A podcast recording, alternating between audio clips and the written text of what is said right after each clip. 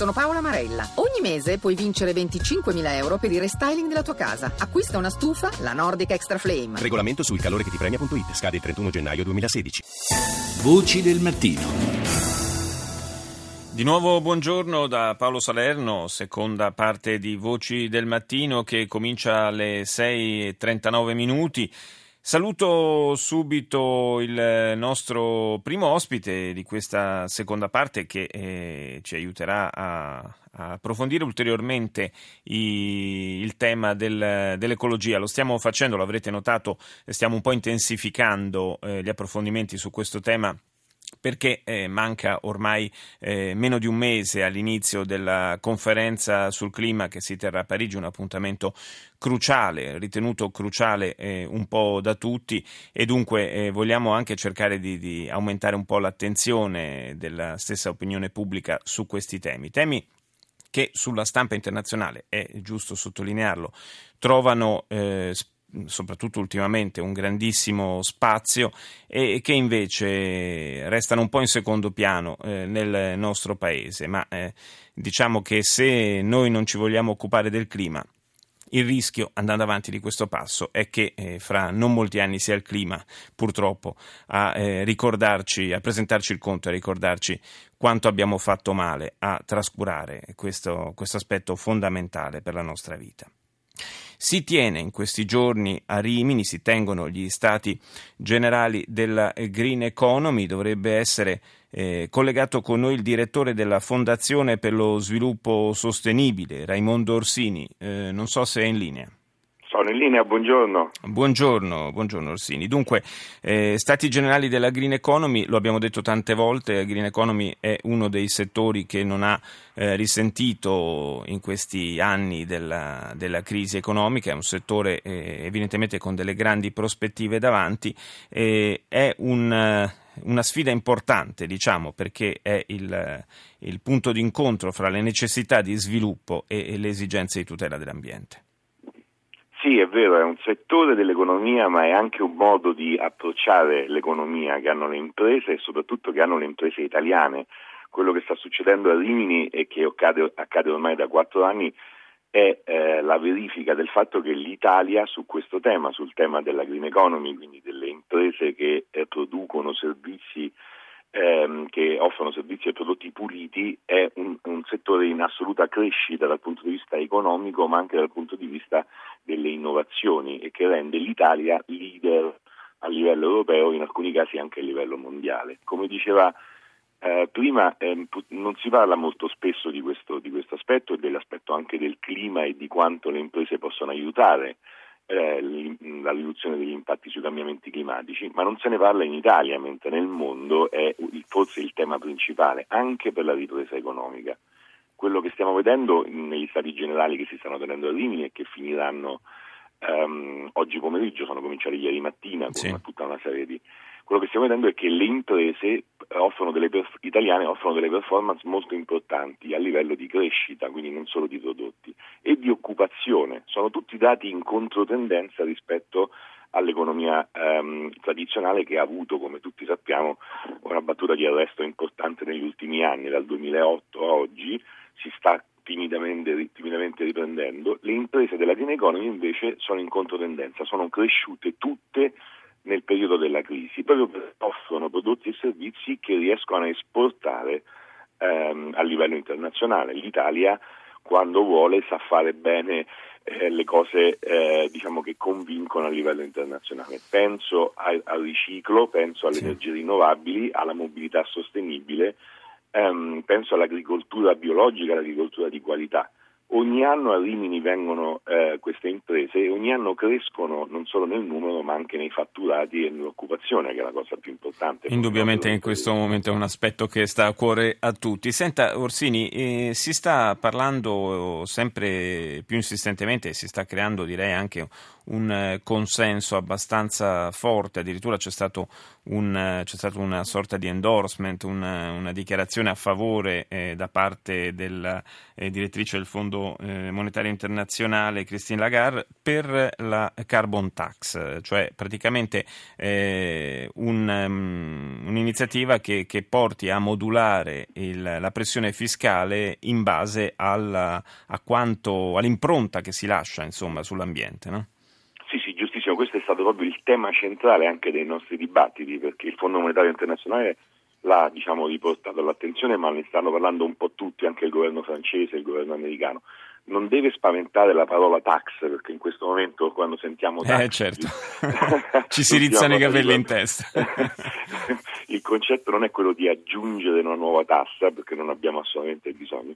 Il concetto è quello di spostare alcune delle tasse esistenti, ad esempio quelle sul lavoro e quelle sulle imprese, e invece caricarle sulle emissioni di carbonio che fanno, che non solo inquinano ma rendono proprio dei danni anche economici visibili, come diceva lei, eh, dal punto di vista del, degli impatti climatici. Lei pensi che ogni anno sono miliardi di dollari nel mondo che vengono bruciati per gli alluvioni, per ehm, gli uragani causati dall'inquinamento, e d'altra parte ci sono almeno cinquecento miliardi di dollari ogni anno di sussidi alle fonti fossili, petrolio e carbone, sussidi quindi da parte dei governi a quelle fonti che sono proprio quelle che causano poi i danni eh, eh, climatici e ambientali. Quindi lo stesso Fondo Monetario ha fatto i calcoli, ha detto: ma se noi abbiamo cinquecento miliardi di dollari ogni anno di sussidi alle fonti fossili e in più paghiamo i danni derivanti dalle fonti fossili, certo. se noi, se noi dessimo un prezzo al carbonio, alla tonnellata di emissioni di carbonio,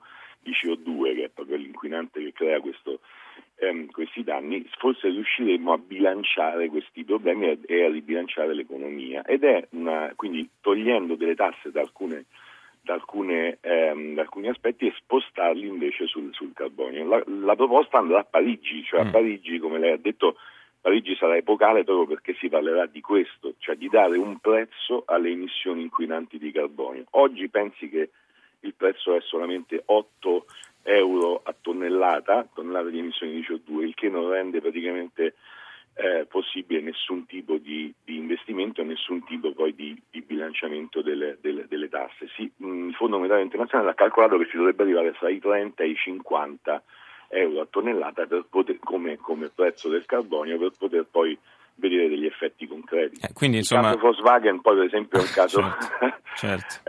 è, è importante. È vero che si riferiva alle emissioni locali e non alla C O due, ma che diciamo che Eh, le emissioni debbono avere un prezzo e debbono anche riflettersi poi nelle scelte delle imprese, ormai è dato per assodato.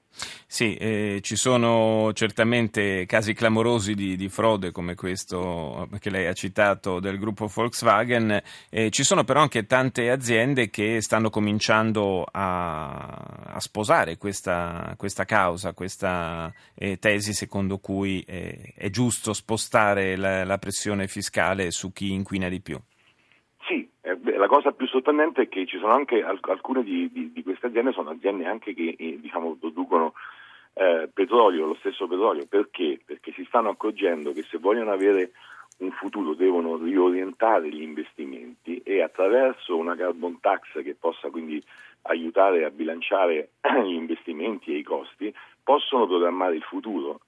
Obama ha firmato eh, in, tre giorni fa, Obama, con dei grandissimi gruppi industriali americani e non solo americani, da Google eh, anche però a Siemens, a Ikea, quindi ai gruppi europei, eh, un accordo per cui questi gruppi si impegnano a ridurre le emissioni di C O due e si ritengono favorevoli eh, a una carbon tax o comunque a un sistema di, di pricing del, del carbonio. In Italia stiamo facendo la stessa cosa. Noi qui a Rimini abbiamo lanciato un appello delle imprese italiane per il clima e per il buon esito di Parigi, e questo appello ha all'interno anche la proposta di una carbon tax. L'hanno già firmato alcune imprese importanti, dal gruppo Ferrovie dello Stato a Poste Italiane, a Philips Italia, a Barilla, e lo stanno eh, firmando adesso. Abbiamo aperto poi il, le firme a un vasto gruppo di imprese e lo stanno firmando moltissime imprese. È il, la prima volta che nel mondo dell'ecologia le imprese stanno dalla parte dei rivoluzionari, diciamo, e non dalla parte eh sì. dei conservatori, no? Non succede, assolutamente. Non è mai successo. Assolutamente, è un fatto abbastanza, abbastanza sorprendente, inedito, però insomma anche un segnale importante, interessante di un cambiamento di mentalità, di una piccola grande rivoluzione culturale che si sta eh, manifestando, che si sta consumando. E eh, certo nella prospettiva della, eh, della conferenza di Parigi però le, le preoccupazioni restano tante, perché i segnali che arrivano eh, da, dalla comunità internazionale a livello di, di paesi, di stati, sono comunque segnali abbastanza contraddittori.